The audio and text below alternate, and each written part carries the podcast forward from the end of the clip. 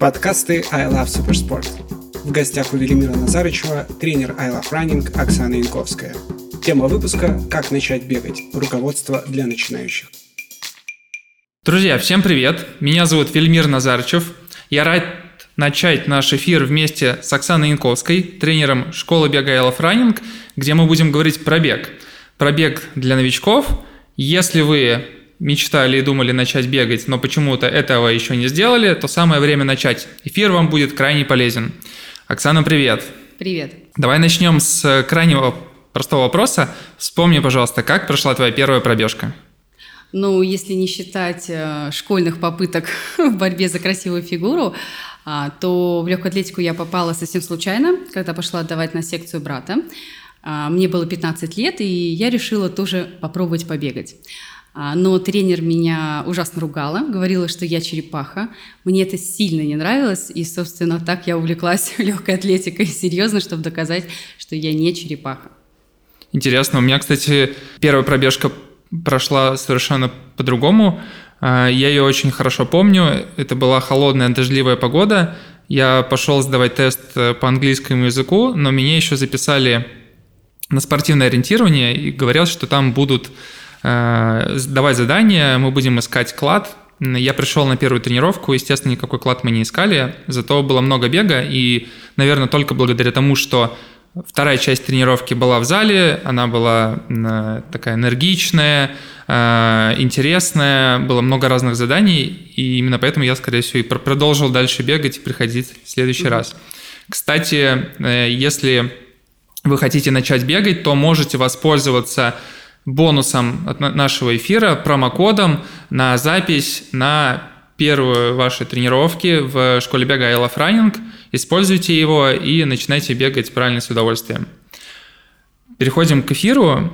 Э, мне кажется, что многие э, делают попытки начать бегать, но часто сталкиваются с некими барьерами. Вот давай с тобой сейчас проговорим, как не испортить свою первую пробежку? Казалось бы, простой вопрос, но наверняка есть нюансы, которые важно помнить, чтобы дальше можно было продолжать с удовольствием. Угу. Пас тебе.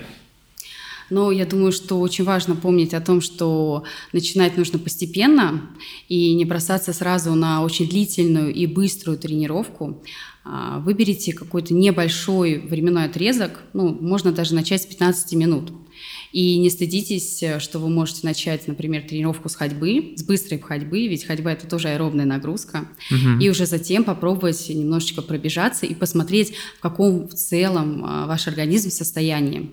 А, потому что когда мы видим красивые картинки в интернете, как все быстро бегают, э, в красивой форме, в красивых кроссовках, нам тоже кажется, что сейчас вот мы выйдем и также побежим.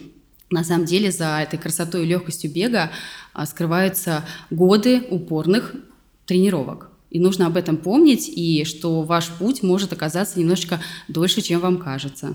Ну, то есть э, классный вариант, когда ты сразу э, выбираешь э, небольшую цель, достижимую, и она будет маленькой победой, ну, на пути уже угу. к дальнейшим регулярным тренировкам, потому что я нередко случаюсь с историями, когда человек выходит и сразу пытается 40 минут, 60 минут, и вот очень большая нагрузка, и потом, конечно, человек понимает, что, блин, что-то бег, это прям какой-то очень тяжелый э, вид нагрузки, что-то совсем не мое, попробуй-ка что-то другое. Угу. То есть очень доступно, да, выбирать цели. Угу. А как темп выбрать, как вот бежать и уже с первой пробежки получать удовольствие от этого?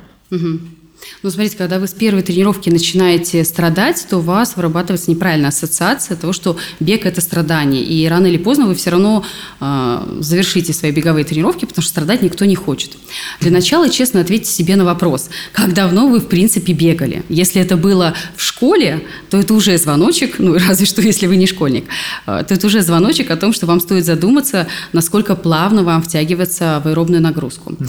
А, помимо бега, ответьте себе на вопрос – сколько вообще в целом любой спортивной деятельности нагрузки в вашей жизни. Возможно, вы ходите регулярно в фитнес-клуб. Окей, значит, определенная там физическая форма все-таки у вас присутствует.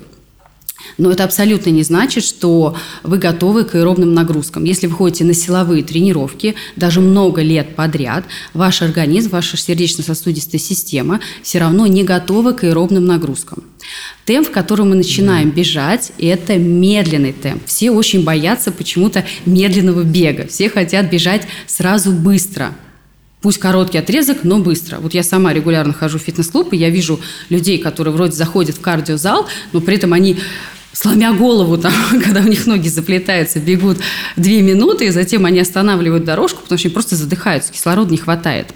А бег – это все-таки аэробная нагрузка, когда у нас энергообмен происходит за счет кислорода. Угу. Если у вас нет часов или пульсометра, желательно, потому что часы все равно не обманывают – вы должны сориентироваться, что вы можете говорить. Можете, например, рассказать анекдот. Это любимая фраза моего тренера. Если ты не можешь рассказать анекдот, значит, ты слишком быстро двигаешься, сбавляй темп.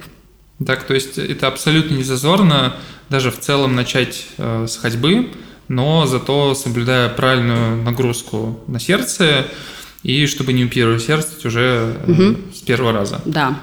Ну, представьте сердечную мышцу, которая, в принципе, особо никогда не бегала. А, весь ваш организм, в том числе и сердечная мышца, во время бега начинает работать более интенсивно. Если вы сейчас подойдете а, гантелем в фитнес-клубе и возьмете сразу там 100 килограмм или штангу 150 килограмм, что с вами случится? Вот то же самое случится с вашей сердечной мышцей, если вы попробуете 40 минут очень быстро бежать. А как ты думаешь, какой опыт, точнее, в каких видах спорта наиболее релевантен для бега? То есть, занимаясь ими, я могу сказать, о, да, а бег мне, скорее всего, дастся легко. Ну, я думаю, конечно же, любая циклическая нагрузка, там, например, плавание или велоспорт, он, mm-hmm. скажем так, более приближен, но он не дает, опять-таки, той же нагрузки. Например, плавание, оно исключает ударную нагрузку, так же, как и велоспорт, он исключает ударную нагрузку, поэтому многие а, любители там, в определенном возрасте, mm-hmm. имея какие-то там травмы или противопоказания, чаще выбирают не бег, а плавание и велоспорт. А игровые виды спорта? Игровые виды спорта, они тоже, в принципе, могут, да, довольно-таки, да, если человек активно занимается, я думаю, что он может Футбол, тоже... например. Да, они пробегают много. Да, футболисты километров 10-15, мне кажется, за матч топовые пробегают. Да. А если мы говорим про боль в мышцах на первой же тренировке, э, что с этим делать, стоит ли этого пугаться? Это абсолютная норма, и все должны быть готовы. Да, мышцы будут болеть. И если вы сходили на первую тренировку, у вас заболели бедра, ягодицы, э, например, э, икроножные мышцы, значит, все окей. Мышцы у вас есть, они работают, и скоро они адаптируются к нагрузке. Мне тут, кстати, вспоминается история. Э, я тоже покупал карточку фитнес-клуб. Не для похудения, конечно, мне просто хотелось Э, улучшить силовые показатели, и по неопытности я пришел, занимался целый час э, с железом, не просто своим весом. Я ушел вроде бы в неплохом состоянии, на следующий день у меня, конечно, жутко все болело, и э, мне не хотелось возвращаться больше туда. Вот. Ну, то есть получается, что все-таки Э, это нормально, и потом, в принципе, если дать адекватное восстановление мышцам, то как бы со временем они будут привыкать, угу. и уже такой боли не будет возникать. Ну, просто твои мышцы, даже будучи тренированными, они не привыкли к данной специфике. Mm-hmm. Я вот могу рассказать свой опыт. Э, я довольно-таки много занимаюсь фитнесом, естественно, да, там сейчас в мою жизнь возвращается бег в больших объемах. А моя старшая дочь занимается воздушной, воздушными полотнами, и мне стало тоже очень интересно, как это происходит, это все так зрелищно. Я mm-hmm. тоже сходила, попробовала потренироваться. Чтобы ты понимал, я не могла два дня встать с кровати. У меня так болел вот верхний корпус, что это было просто ужасно. Я даже не могла чашку поднять. То есть настолько была непривычная нагрузка для меня, что было очень больно. Мне вот также примерно вспоминается начало лыжного сезона. После первых нескольких катаний тоже так руки с тяжестью поднимаются. А что ты скажешь про тренера? Насколько обязателен факт наличия э, тренера на первой пробежке? Или можно, вот человек слушает наш эфир такой, а все, завтра вот точно побегу. Вот может ли он это точно сделать? Я думаю, что если у вас есть истинный внутренний мотив, и вы хотите начать, а, то здесь уже не важно, есть тренер или нет. Начинайте. Безусловно, а, при наличии тренера есть там свои плюсы определенные, да, и есть свои минусы, если тренера не будет. Угу. Но если вы хотите, то не нужно подстраиваться, нужно просто идти и бежать. Ну круто, я очень надеюсь, что мы сможем замотивировать э, и дать полезную информацию ни одному человеку, э, который после эфира возьмет да побежит на следующее утро. Класс. Эм, человек совершил первую пробежку, ему вроде все понравилось. Э, давай разберемся, как сделать так, чтобы следующие пробежки, а, прошли, б, ну, уже начали завязываться в какую-то интересную историю для человека, чтобы это было безопасно. И мне кажется, что достаточно логично начать с вопроса, а как выбрать цель в беге? Mm-hmm. Какая цель в начале, э, ну, может быть, по твоему опыту является там популярной какой-то?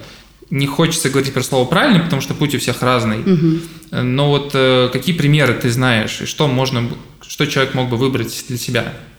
Может, у него откликнется что-то. Угу. Но я думаю, что это тоже зависит от той физической формы, в которой вы находитесь.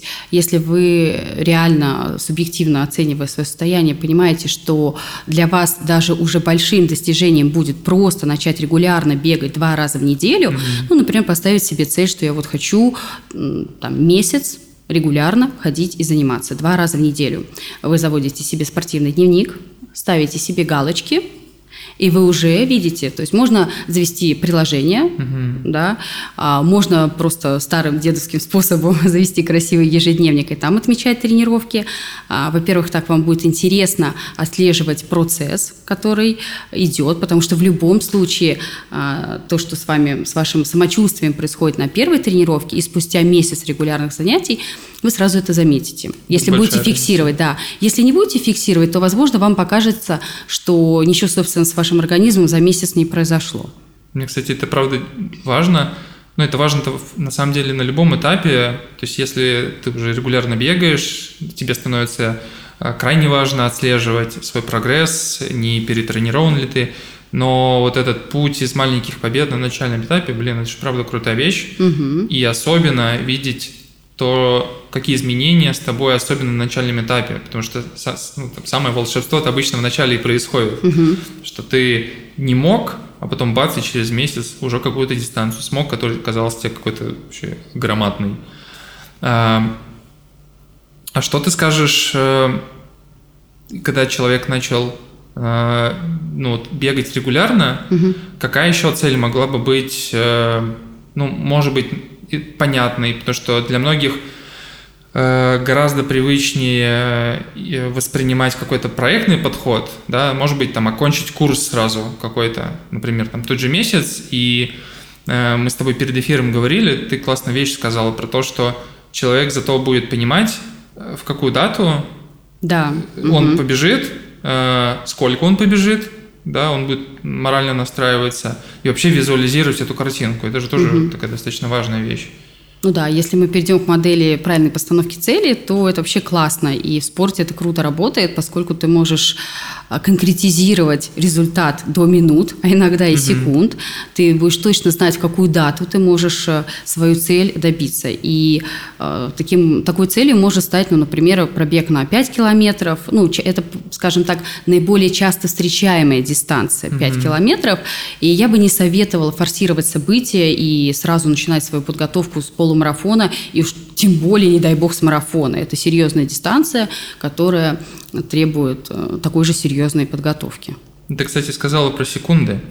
Э, стоит ли сразу на секунды э, делать ориентир или все-таки как-то в удовольствие? Нет, нет, конечно, нет. Это я сказала, скажем так, на будущее, на перспективу, когда вы будете уже точно знать, угу. на что вы способны, то здесь уже можно ну, скажем так, это к таким активным любителям, профессиональным спортсменам больше относится. А если мы говорим о, скажем, вашем первом опыте, то здесь, конечно же, а, не стоит, вот часто ребята задают у меня на тренировках, когда проходят программы, ну, скажите, какое считается время нормальным? Я говорю, нет понятия нормальное время. Это слишком растяжимое понятие. Для кого-то будет классным, крутым достижением просто финишировать дистанцию, а для кого-то а, даже там, пробежать 5 километров за там, 25 минут это будет вообще не результат. Поэтому 25 давайте... минут э, спустя там месяц бега без опыта, это же классный результат, по 5 минут. Ну да, но опять-таки человек может остаться недовлетворенным. Здесь зависит от э, своих личных амбиций и того уровня физической формы, в который человек приходит. Угу. Ну, бывает же, что человек приходит уже с каким-то определенным багажом. А еще, мне кажется, во время самого вот этого финального забега, словно если ты наметил какую-то уже конкретную цель, то цель пробежать ну, на каком-то пульсе, если ты уже знаешь, если ты бегаешь пульсометром, отслеживаешь mm-hmm. это регулярно, ты понимаешь свои границы, mm-hmm. то цель как бы не выходить за границы и пробежать и уметь себя сдерживать тоже э, здоровый подход и тоже, так, кстати, цель, потому что на забегах это одно из самых сложных контролировать эмоции, там свой азарт и в итоге выполнить четко план. Mm-hmm. Ну, соревнования на то и нужно, чтобы соревноваться. Да. Поэтому главное грамотно разложить свои силы по дистанции. Вот это тоже очень важно, а, потому что часто на первых забегах э, ребята поддаются ажиотажу, а, начинают быстро, потом mm-hmm. переходят на ходьбу, и одной из целей может тоже стать не переходить на ходьбу, а всю дистанцию пробежать, или, например, сохранить силы на финишное ускорение, например, пробежать последний километр быстрее, чем предыдущие. Ну, то есть тут варьировать можно очень-очень много, и здесь имеет даже смысл, наверное, просто посоветоваться с тренером и сказать, вот, что бы вы могли бы мне предложить mm-hmm. сейчас. Давай тогда поговорим про тренеров.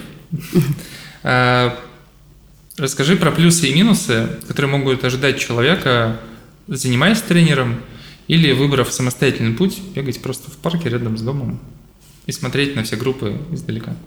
Так, минусы работы с тренером. Такое вообще есть? Сейчас я подумаю. Ладно, переходим к следующему. Переходим к плюсам сразу. Не, ну как минус, наверное, можно отметить это то, что вам придется подстраиваться под определенный график тренировок. Да. да. И если мы говорим о любительском спорте, то мы подразумеваем, что помимо а, спорта в вашей жизни есть работа, семья, возможно, дети и не один. Поэтому, естественно, это бывает большим минусом, и минусом может быть локация. Угу. Потому что Логично. когда вы тренируетесь да, сами, вы можете выйти и побегать в ближайшем парке. А не всегда именно в этом парке есть тренировки. Угу. Хотя у нас сейчас есть, да? Сейчас у нас во всех сейчас у нас во всех парках есть. Вот, а, конечно же, плюсами одним из главных плюсов я бы отметила это то, что если мы считаем, что бег ну, мы не считаем, это, в принципе, является бег циклическим видом спорта, а любой циклический вид спорта подразумевает монотонность нагрузки, и если вы будете тренироваться самостоятельно, скорее всего, вы не знаете вариативность тренировок, которые можно использовать, и будете просто бегать 30 минут, 40 минут, час, и потом скажете, что бег – это очень скучно. А это совсем не так. Я такие, кстати, кейсы регулярно встречаю, когда человек говорит, ну, я каждый день бегаю по 3 километра. А мне вопрос, а как ты бегаешь? Ну, я просто бегаю по 3 километра и все. Угу. Ну вот, поэтому потом надъедает, потом кажется, что это скучно, и результаты, естественно, растут медленнее при таком тренировочном mm-hmm. процессе. А когда вы тренируетесь с тренером, то у тренера есть определенный план подготовки, да, он прекрасно видит, что сейчас вам нужно подтянуть, возможно, вам не хватает скорости или выносливости, или наоборот, бывает, что вы очень скоростной, но при этом скорость не держите. Силы, добавляется ОФП, специальные упражнения, mm-hmm. которые помогают сформировать технику бега. Этот любимый вопрос, который приходит все, mm-hmm. это поставьте мне технику. Мы поговорим про да, него еще отдельно. Да, поэтому еще поговорим. А, хорошо. Мне кажется, мы упустили один важный момент, который важно проговорить когда у человека начинаются регулярные тренировки, то есть на первой, угу. пер, первой тренировке, наверное, этот вопрос не так актуален, но когда он понимает, что ему интересно, и он вписывается в какую-то цель, еще не дай бог на спорт там какой-нибудь амбициозную, это метаобследование, ну, то есть да. чекап здоровья. Нужно ли его проводить?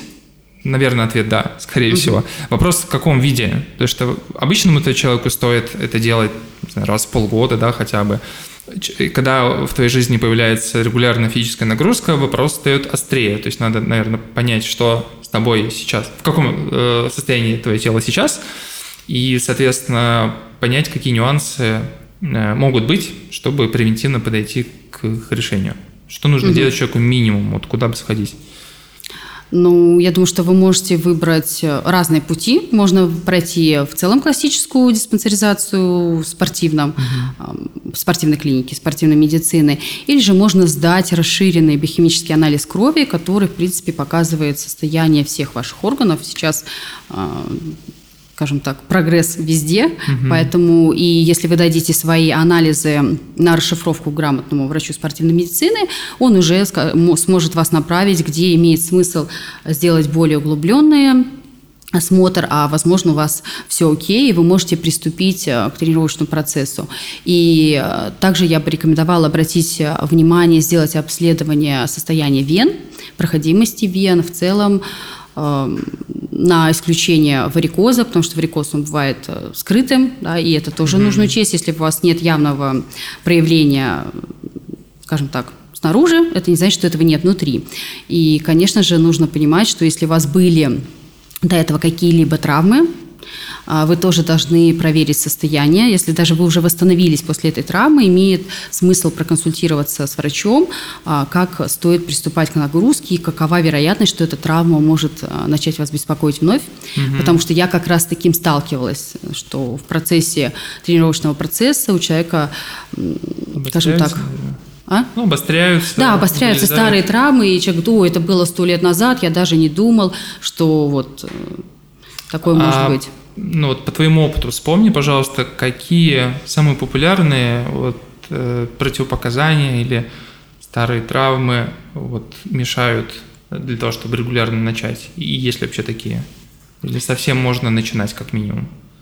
Ну, грыжа позвоночника, ну, часто встречаемая история, а, миниски у мужчин. Mm-hmm. Чаще всего это более, скажем так, такой физиологический показатель. У мужчин чаще встречается это травма вены, варикозное расширение вен. Здесь тоже нужно очень дозированно и умеренно давать нагрузку. Но, я так понимаю, важно помнить, что, в принципе, практически в любой ситуации ты можешь как минимум попробовать и начать очень мягко и спокойно. То да, есть... но об этом стоит предупредить тренера, если вы все-таки тренируетесь с тренером, и, и, а если вы тренируетесь самостоятельно, то хотя бы ознакомиться с информацией, хотя бы с той, которая есть в интернете, хотя тут тоже нужно очень фильтрованно подходить к тому, что вы читаете. Угу. Поэтому, друзья, если последние полгода вы не наблюдались у врача, пожалуйста, сходите, сделайте чекап. В любом случае вам это будет полезно. И, кстати, напоминаю о бонусе нашего эфира, э, промокод StartRun, который вы можете использовать на запись на программу I Love Running. Начинайте вместе с нами. Давай поговорим про очень страшные вопросы, про страхи бегунов. Э, я знаю, что работая тренером, у тебя накопилось много историй, э, и о самых популярных страхах мы сейчас с тобой поговорим. Начнем э, с того, который, возможно, наступит совсем скоро, да, лето заканчивается. Сегодня, кстати. Да. Сегодня последний день лета, нет. Вот. И есть большая вероятность, что будет прохладнее, что будут дожди. А, и я часто слышу такой страх, что а можно ли бегать вообще в дождь, не заболею я? Но в процессе тренировки вы точно не заболеете, потому что организм разогревается, он в тренировочном процессе. Заболеть можно после тренировки. Угу. Если вы попадете под ветер, например, вы в процессе тренировки бежите, организм горячий, потом вы остановились и долго стоите на ветреной погоде, то да. Или если вы вовремя не переоденетесь из холодной одежды. Желательно, если вы тренируетесь в дождь, потом сразу зайти в теплое помещение, снять мокрую одежду, принять горячий душ, высушиться, mm-hmm. ну, такие классические рекомендации. И, конечно же, нужно грамотно подобрать экипировку. Ну, вот, кстати, об экипировке. Э, я часто слышу вопросы, какие кроссовки нужны. Вот тут мы можем сказать, что не всегда вам в, для бега в ну, так называемом межсезонье, да, то есть там условно осень, зиму и там раннюю весну, необходимы кроссовки с мембраной, то есть, в принципе, могут подойти обычные кроссовки шоссейные для бега, потому что мембрана вас серьезно не спасет, все равно через там, 20 минут э, э, пробежки, особенно когда активный дождь, и если вы бегаете по лужам, то мембрана все равно начнет пропускать влагу, какой бы плотной она ни была, и нога станет мокрой. Поэтому, в принципе, если у вас нету каких-то ну, серьезных ощущений дискомфорта во время бега, что у вас мокрые ноги, то, в общем, ничего страшного.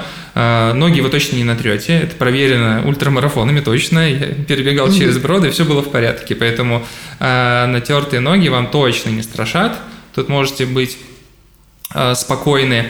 Э, обычные кроссовки – это хорошее решение.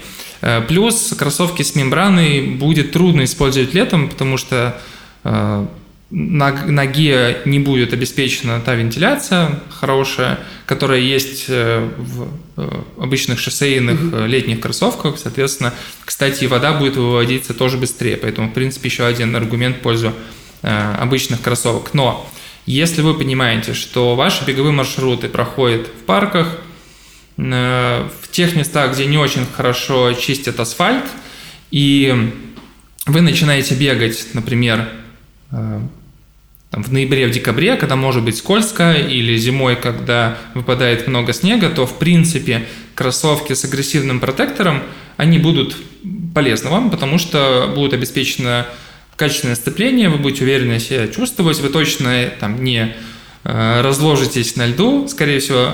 вот, ну и на льду, в ну, принципе, стоит аккуратненько бегать абсолютно, ну, по крайней мере, тут участок. А если перед вашим домом просто каток, ну, наверное, есть смысл перенести это просто куда-то в манеж, на беговую дорожку, ну или в крайнем случае пропустить тренировку, сделать УФП один раз, наверное, ничего страшного не будет.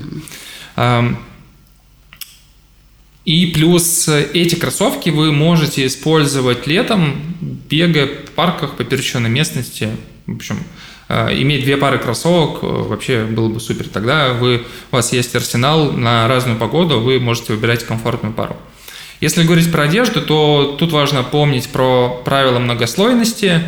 Э, есть базовый слой, который отводит влагу с тела, и, соответственно, она не накапливается, и шансов, например, замерзнуть или заболеть после тренировки, вы сильно их снижаете. Тут подойдет тонкое термобелье, длинный лонгслив, то есть то, что будет достаточно плотно прилегать к телу и отводить. Важно помнить, что задача этого слоя все-таки в первую очередь отводить влагу, а не согревать.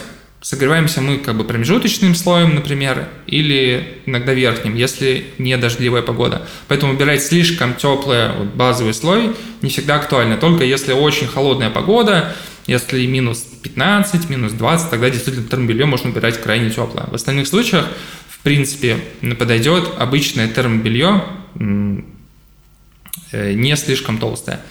Промежуточный, э, то есть второй слой у нас используют для того, чтобы уже создавать вот эту теплую воздушную подушку, чтобы он вас согревал, и при этом он дальше отводит влагу э, либо как бы, с поверхности тела, либо как бы к третьему слою.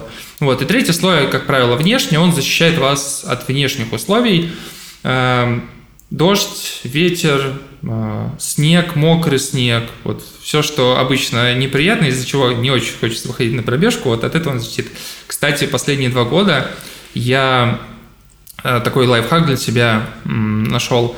Я бегаю вот в холодную и сухую погоду, в термобелье или длинном лонгсливе, если не очень холодно, и в мембранной куртке. И если интенсивность невысокая, и вы понимаете, что не будет образовываться ну, слишком много влаги, то это классный вариант, потому что э, мембранная куртка, например, даже, даже с проклеенными швами, легкая, она будет абсолютно на 100% защищать вас от внешних условий, то есть, например, от холодного ветра э, в минусовую погоду или просто от ветра.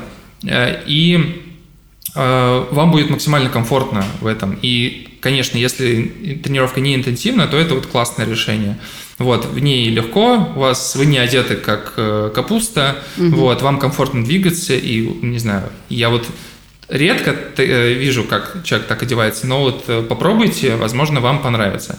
Вот, если погода холодная, и тем более дождливо, то есть смысл надеть еще какой-то промежуточный слой, чтобы вам было комфортно. Но одевайтесь так, как будто на улице на 10 градусов теплее, потому что вы разогреетесь, и вам просто попросту станет жарко. Когда вы уходите на улицу, это вообще абсолютно нормально, если вам немножко прохладно. Вы разогреетесь, вам будет самое то. Если вы уходите на улицу и вообще чувствуете себя как летом, то поверьте, когда вы начнете пробежку, особенно да. если это достаточно интенсивная пробежка или проходит в парке там с горками, то вам 100% станет слишком жарко, и вы будете париться, захочет снять шапку, снимите шапку, вас продует, ну, в общем, это влечет себе другие последствия. На самом деле, я бы даже сказала, что это очень правильный показатель, если вам холодно, значит, вы оделись правильно, значит, в процессе тренировки вам будет комфортно. Именно. Да. Поэтому правильно подбирайте экипировку. На самом деле все проблемы, да, которые кажутся проблемами с погодой, они решаются просто хорошей экипировкой, э, ветрозащитные штаны качественные, э, куртка, перчатки, шапка, баф, в общем, это все вас, э, это все вам обеспечит комфортную пробежку. Кстати, наш экипировочный партнер Salmon предоставляет классные условия, поэтому в описании эфира будет промокод, тоже его используйте. Вот это классно описал экипировку, что мне захотелось провести ревизию своей. Да вообще экипировка мотивирует. Я да. когда, э, когда у меня появляются новые кроссовки, вот супруга не даст соврать, хотя не всегда счастлива, что у меня появляется новая пара кроссовок, потому что я некуда девать.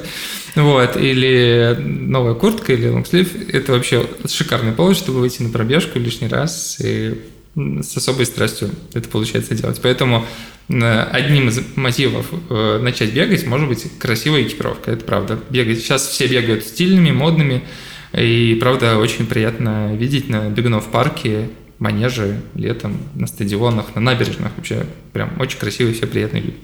Да, согласна. Э, давай вернемся к страхам. Да, давай. С экипировки.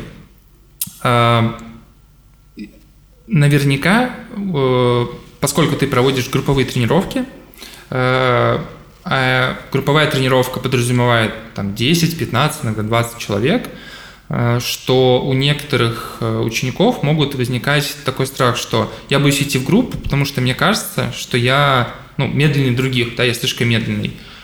Правда ли это? Бывает ли такое? И как с этим бороться? Да, это действительно имеет место быть. И, к сожалению, даже можно столкнуться с тем, что вот я наблюдаю, что уходят люди, которые заметно отстают от общего контингента, потому что объективно собираются совершенно разные группы по физической форме. И если человек заметно отстает от общей группы, он через там, 2-3, а иногда 4 тренировки перестает ходить. Угу. Вот. И некоторые, да, подходят, говорят, вот я самый медленный, вот как быть, вот я совсем не могу, вот я вот уже все прыгают, а я нет. Но здесь нужно понимать, что у каждого свой темп. Угу. И когда вы идете в группу, вы должны быть готовы, ну да, а что вы? Вы, вы же не являетесь, например, чемпионом. Нет, тогда почему вы ожидаете, что вы придете в группу и вы будете обязательно быстрее всех? Просто будьте честны с собой. Да, вы начинаете, начинайте в своем темпе. Тише едешь, дальше будешь. Ну, это, кстати, очень схоже, в принципе, когда ты идешь куда-то в какую-то группу. Я помню, начинал заниматься э, финским языком, и я пришел, и там была девушка, которая уже весьма неплохо говорила, хотя курс был для абсолютно начинающих. Мне mm-hmm. было, конечно, тоже не супер комфортно. Потом ты, правда, понимаешь, что все приходят с разными... Ну, цель как раз примерно у всех одна, а вот опыт может быть действительно э, бэкграунд разный, и это нормально, надо делать поправки mm-hmm. просто. Плюс тренер всегда скорректирует нагрузку, подбодрит и будет комфортно. Да. Но здесь еще зависит опять-таки от вашего желания. Если вы хотите, если у вас действительно есть сильный внутренний мотив начать бегать, начать бегать много, начать бегать быстро, вы в любом случае это получите, потому что вы действительно искренне этого хотите. Если у вас нет желания, то здесь уже будет, конечно, гораздо сложнее, и работа с тем, что вы медленнее всех в группе, ну, скорее всего, закончится тем, что вы не будете бегать. Угу. Ну, кстати, группа часто в таком случае и помогает, ну, поддерживает, подбадривает, вы начинаете знакомиться, вы начинаете приходить ради ну, как бы интересных людей, ради сообщества и комьюнити, да. и это помогает не выпадать из обоймы. Ну да, в группе а, как минимум все равно есть своя определенная эмоциональная атмосфера, собираются разные люди, все люди позитивно настроены, поскольку они приходят все равно получить некую эмоциональную э, разрядку угу. после рабочего тяжелого дня, возможно, какой-то семейной суеты.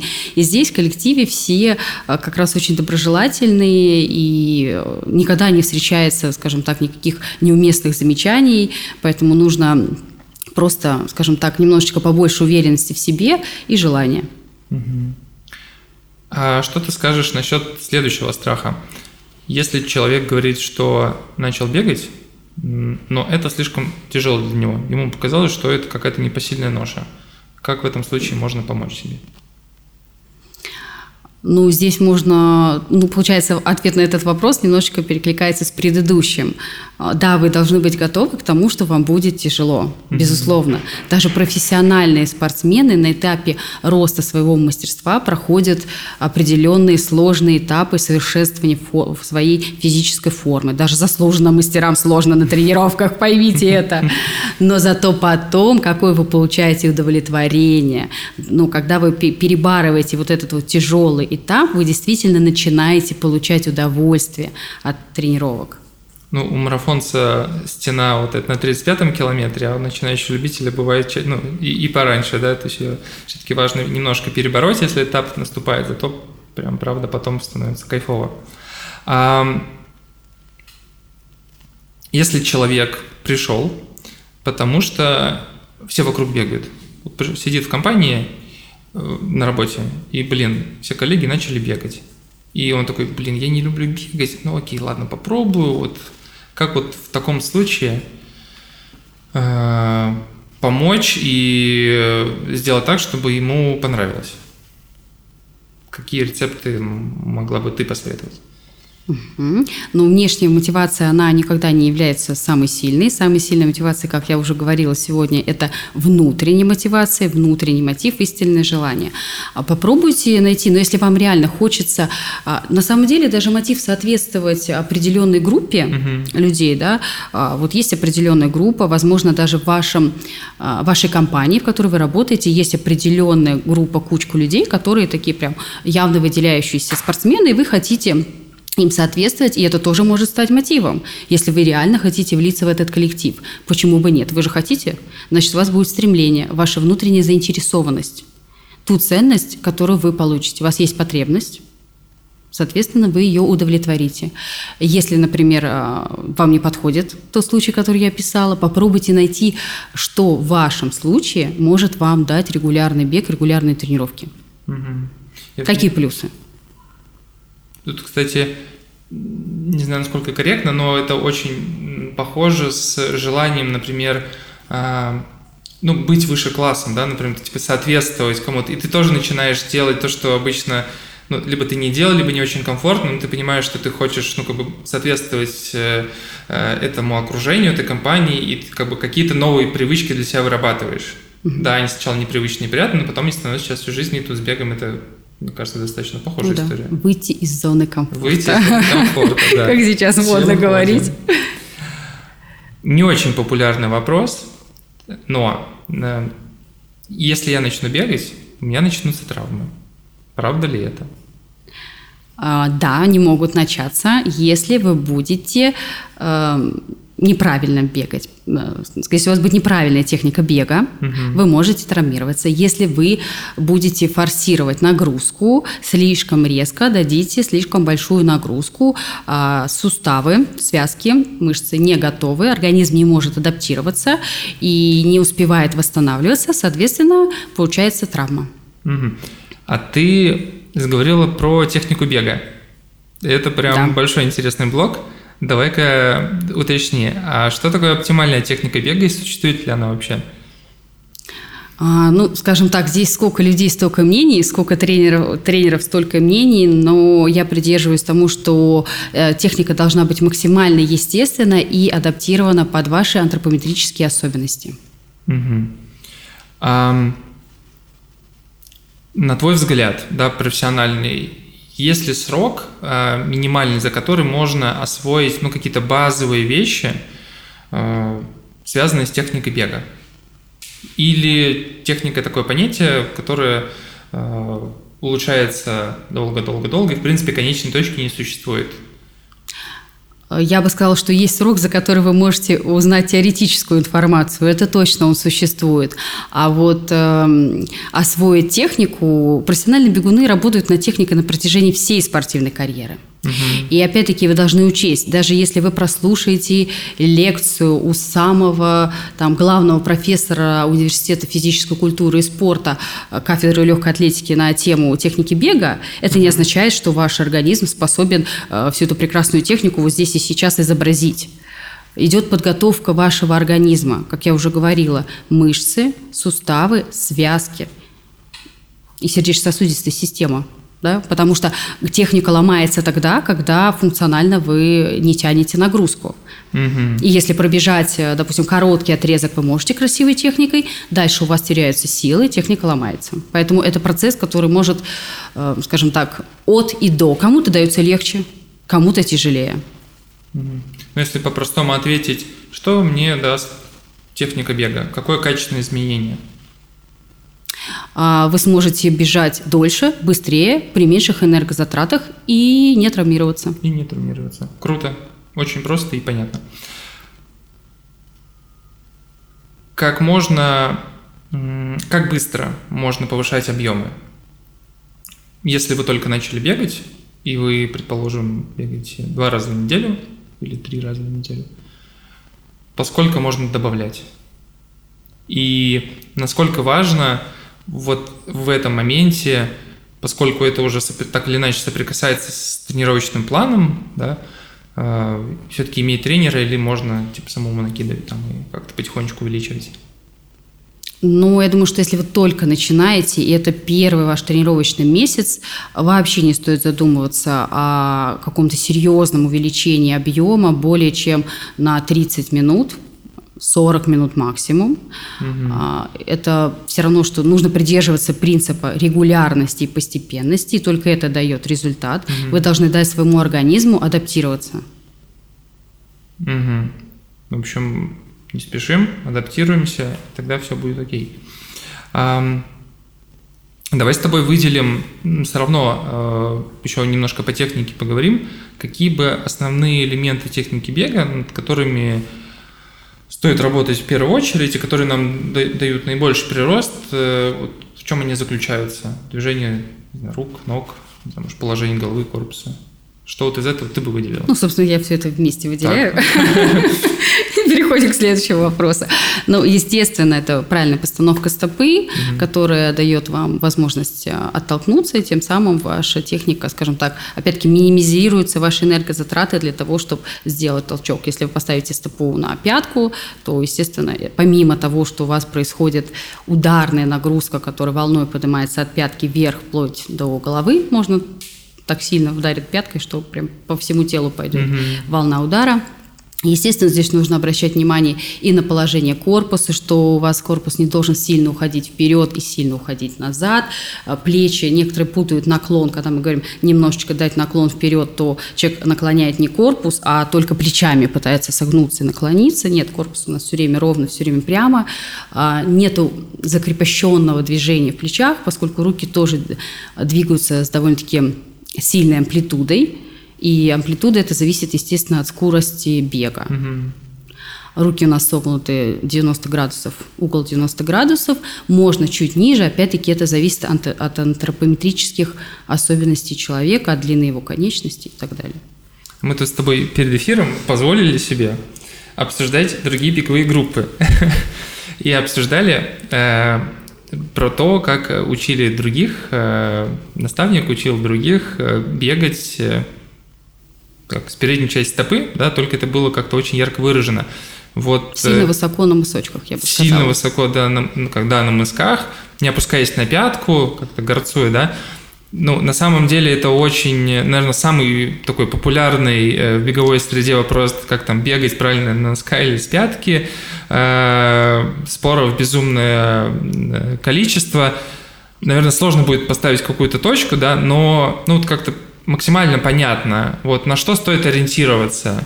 И если смысл с самого начала сразу какой-то, ну вот ориентироваться на что-то, какой-то идеал, или, как ты правильно сказала, у всех данные разные, я не буду это длинное слово выговаривать. Эм, мы э, пользуемся да, как бы своим телом, что как бы есть, исходим из своих показателей э, и э, как бы технику подстраиваем. И даже вот этот элемент приземления.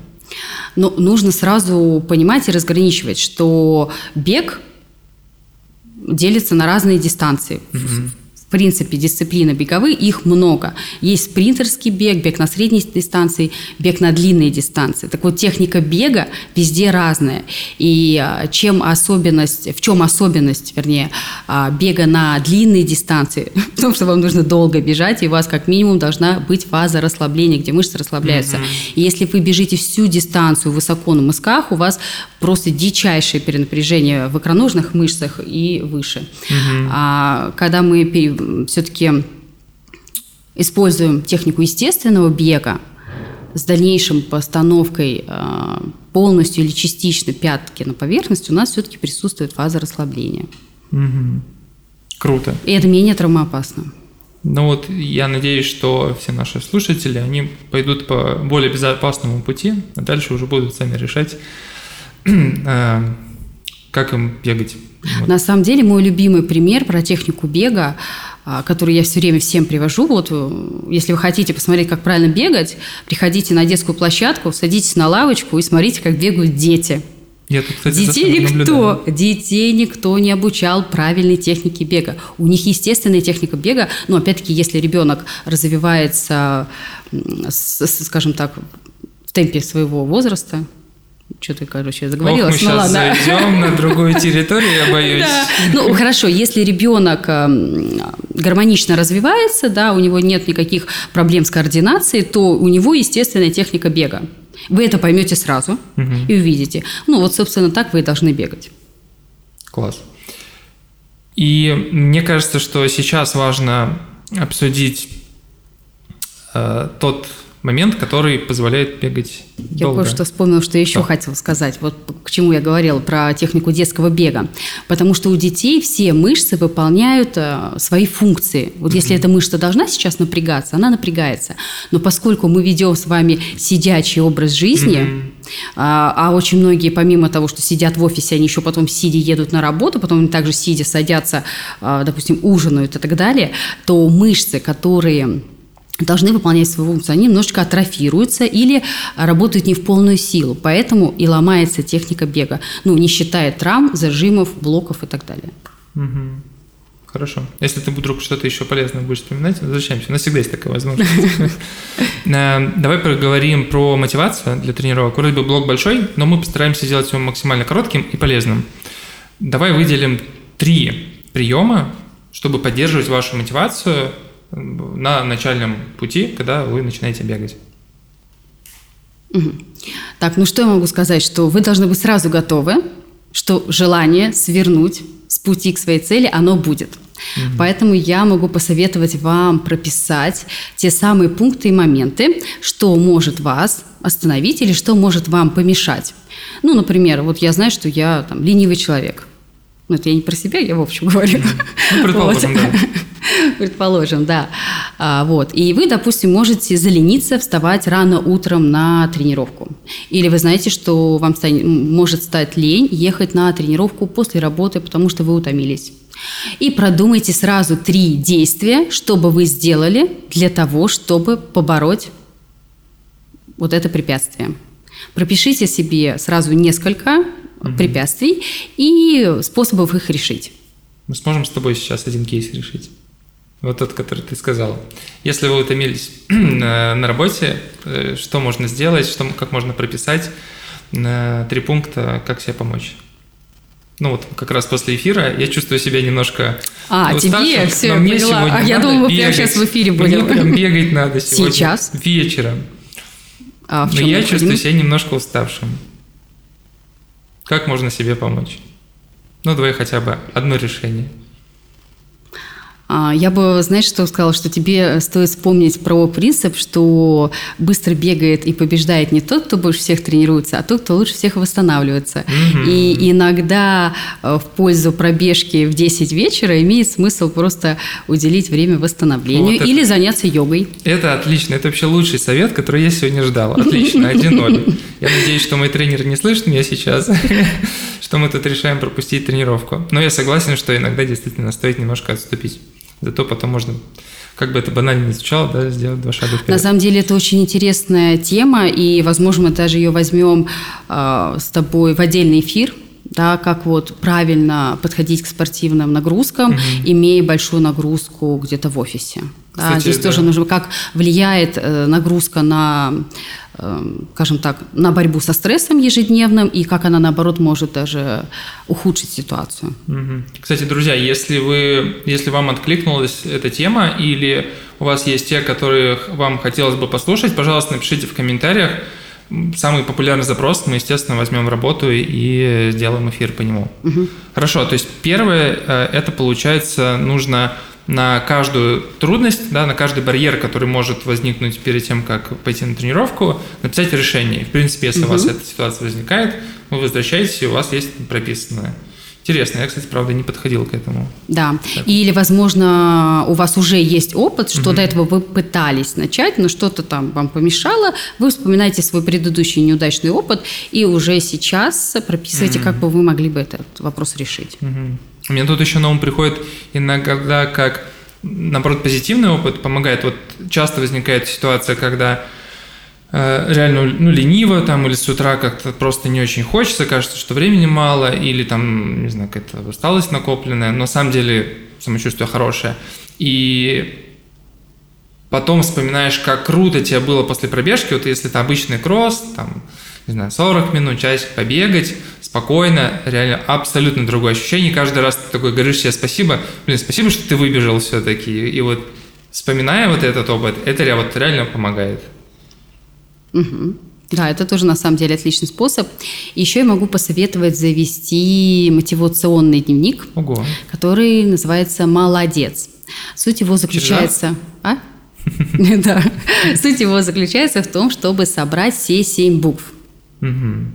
Вы выписываете себе ту цель, ну, например, перейти к регулярным тренировкам.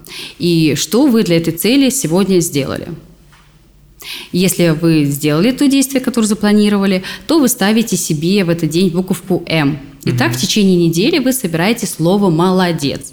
А можете придумать себе вознаграждение, например, за одно собранное слово или за три собранных слова «молодец». Интересно, я о таком подходе слышу впервые. Пускай мой вопрос не покажется странным, а кто-то, возможно, из твоих учеников или знакомых имеет такой подход, имеет такой дневник. Да, я часто своим ученикам, скажем так, ну, спортивной психологии, угу. клиентам я даю этот дневник, когда мы работаем над определенными целями, если мы хотим а, изменить какие-либо привычки, причем это подходит не только для спортивных целей, а в целом для вашего образа жизни. Ну, например, вы хотите начать каждое утро пить там, один или два стакана воды. Пожалуйста, вписывайте себе еще одну цель в свой дневник и также ставьте на эту цель, только на каждую цель отдельную букву собираем. Так, пока два. У нас получается написать решение на трудности и завести дневник. Давай еще третью. И третий эм, такой метод работы над собой, скажем так, это выявить, э, а, ну, например, я я не люблю бегать. Вот сейчас я не люблю бегать, но mm-hmm. вот я решила начать бегать. Выясните, почему вы не любите бегать. Но это же почему-то у вас сформировалось такое отношение к бегу. Задайте себе пять раз вопрос, почему. Мне кажется, в прошлом эфире я делилась уже этой практикой. Э, я ее очень люблю. Она очень простая, и если вы будете честны с собой, то вы действительно сможете прийти э, к истинным причинам. Возможно, там э, проблема совсем не в этом, не в том, что вы не любите бегать вообще в данный момент, а вы можете вообще прийти к совершенно, скажем так, бессознательно неосознаваемых вами причинах mm. того, почему это сейчас с вами происходит. Возможно, у вас там в целом какое-нибудь нестабильное эмоциональное состояние, и поэтому вы не хотите бегать, а не потому что Угу. Вообще я сильно расстроен, например, или я чувствую упадок сил. Человек распутывает клубок, да. и иногда приходит к очень неожиданным каким-то ответам и темам. Интересно. И уже тогда с этим имеет смысл mm работать. Не с тем, что вы просто не любите бег, да. а с тем, что на самом деле есть. Прикольно. Да, и бег не имеет к этому отношения. И вы начинаете бегать. Да. А, друзья, спасибо, что писали вопросы. Мы хотели бы сейчас озвучить несколько а, из них. Первый, мы вернемся к страхам. А, есть страх собак. Это, кстати, правда, очень распространенная ситуация, когда, например, в детстве был негативный опыт какой-то, И страшно выходить в парк или на пробежку или собак? А, ну, начнем с того, что нужно разобраться, это страх или фобия. Как он у вас проявляется? Фобия у нас всегда проявляется на физическом уровне, и если все-таки это фобия, вы, наверное, точно знаете, что это у вас фобия. И я бы сказала, что с этим нужно работать. Записывайтесь на коуч-сессию. Да, да Wingwave коучинг вам в помощь. Три сессии достаточно для решения данного запроса, работы со страхом. не так и трудно. Круто. Хорошо. Э, варикоз – это противопоказание к бегу? Нет, не всегда. Зависит от той ситуации, которая у вас есть. Вам нужно проконсультироваться с врачом-флебологом. Угу. А, в целом регулярная аэробная нагрузка, она, наоборот, укрепляет стенки сосудов, да, и а, может, наоборот, улучшить ситуацию, но все-таки лучше проконсультироваться. Возможно, вам стоит тренироваться в специальных гетрах, компрессионные, есть а, низкие гетры, есть высокие чулки. Здесь вот я все-таки советую обратиться к специалисту, угу. Чтобы действительно посмотрели, что у вас. Ну, кстати, да, компрессии нередко пользуются. Видно, это популярный аксессуар. Он может помочь, получается, туда. Угу. Но на самом деле я могу поделиться здесь и своим личным опытом. У меня трое детей, и вот после третьих родов, после третьей беременности у меня начались проблемы с венами, варикоз, и долгое время я, в принципе, не могла бегать, потому что меня через месяц регулярных нагрузок начинали вены беспокоить, и мне пришлось сделать очень длительный перерыв именно с беговыми нагрузками для того, чтобы немножечко адаптировался организм. Угу. Ну, сейчас вроде пока не беспокоит, и я не пользуюсь эм, компрессионным пока бельем. Угу. Здорово.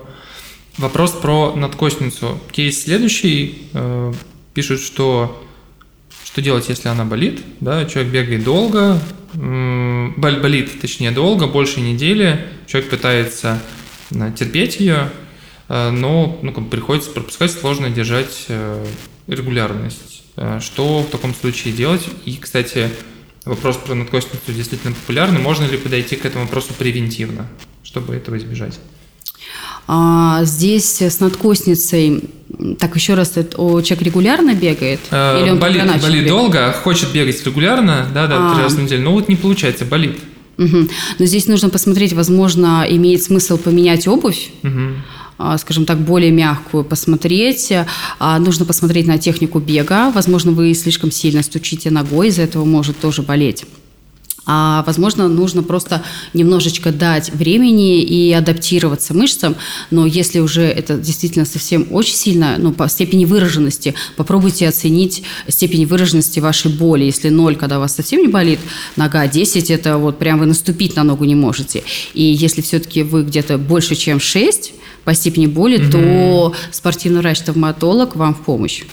Потому что все-таки, когда речь идет о вопросах, связанных со здоровьем, вены, боли в суставах, мышцах, здесь тоже сложно, скажем так, пальцем в небо тыкнуть и сказать, что вам поможет это, поскольку неизвестно, какое действительно там внутри угу. у вас состояние. И только специализированный осмотр сможет так. сказать. Ну, отлично. Хорошая новость, что выход есть и можно... Да, иногда имеет смысл просто сбавить нагрузку, дать mm-hmm. восстановиться мышцам, а, потому что у меня был случай, молодой человек ходил а, и несмотря на мои рекомендации, у него очень сильно болела икроножная мышца. Несмотря на мои рекомендации не делать нагрузку, он хромал, продолжал тренироваться. В итоге он все равно эм, сделал перерыв на две недели, сходил к врачу. Врач mm-hmm. сказал, что нужно мышце восстановиться, просто сильно забилась.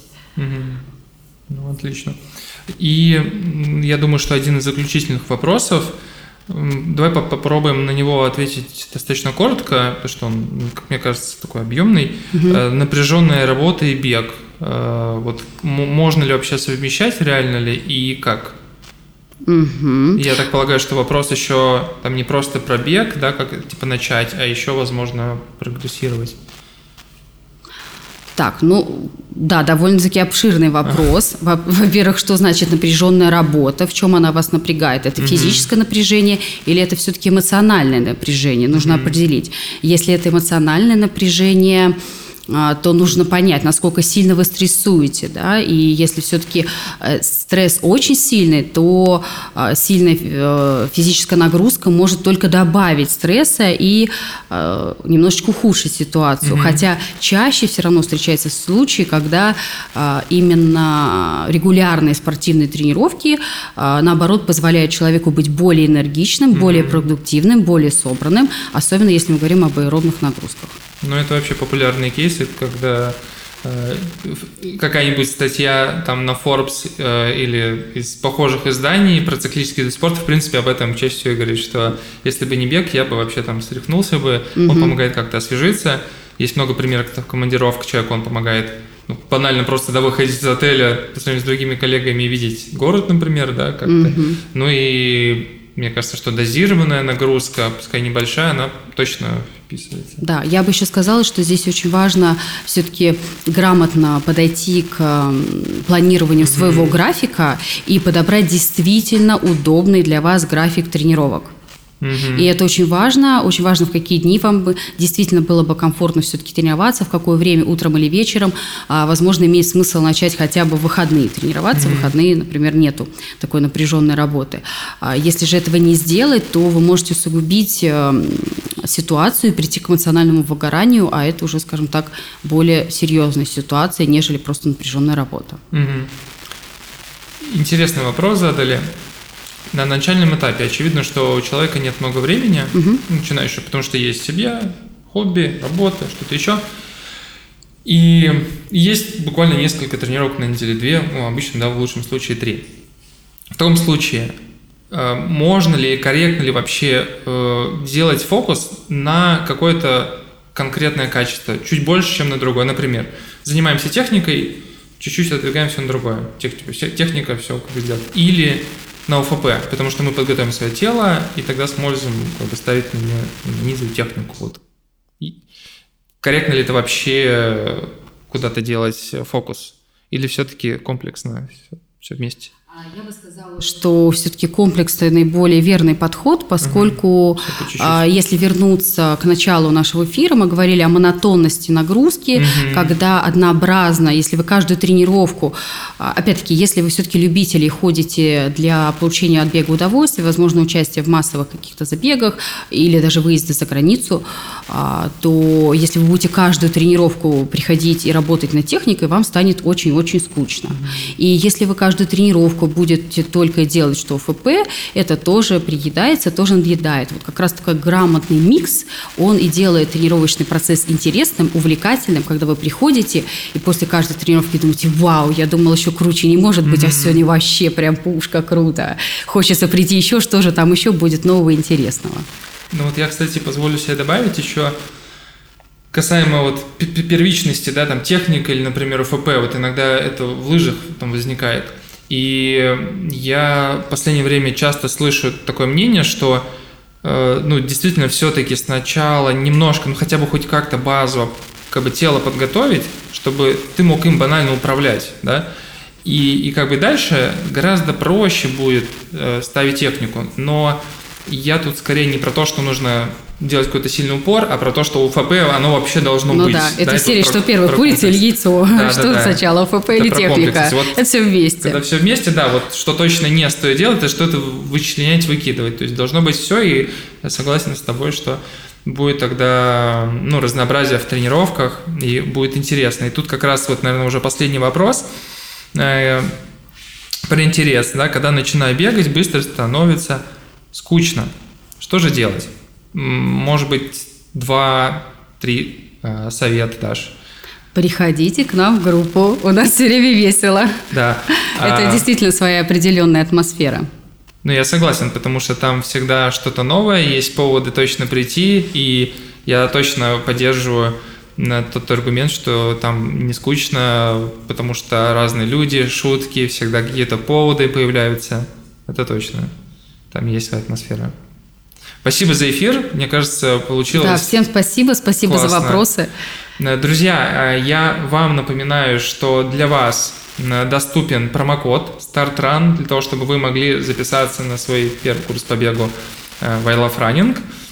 Начинаете бегать, Осень – прекрасная пора, чтобы это сделать. Да и не только осень, на самом деле любая пора. Отличное время, чтобы начать бегать. Важно сделать первый шаг. Мы с Оксаной рады были провести этот эфир для вас. Напишите в комментариях, что вам особенно понравилось. А если есть темы, которые еще хотелось бы осветить, обязательно о них дайте знать. Э, до новых эфиров. Мы прощаемся. Всем пока. Пока-пока.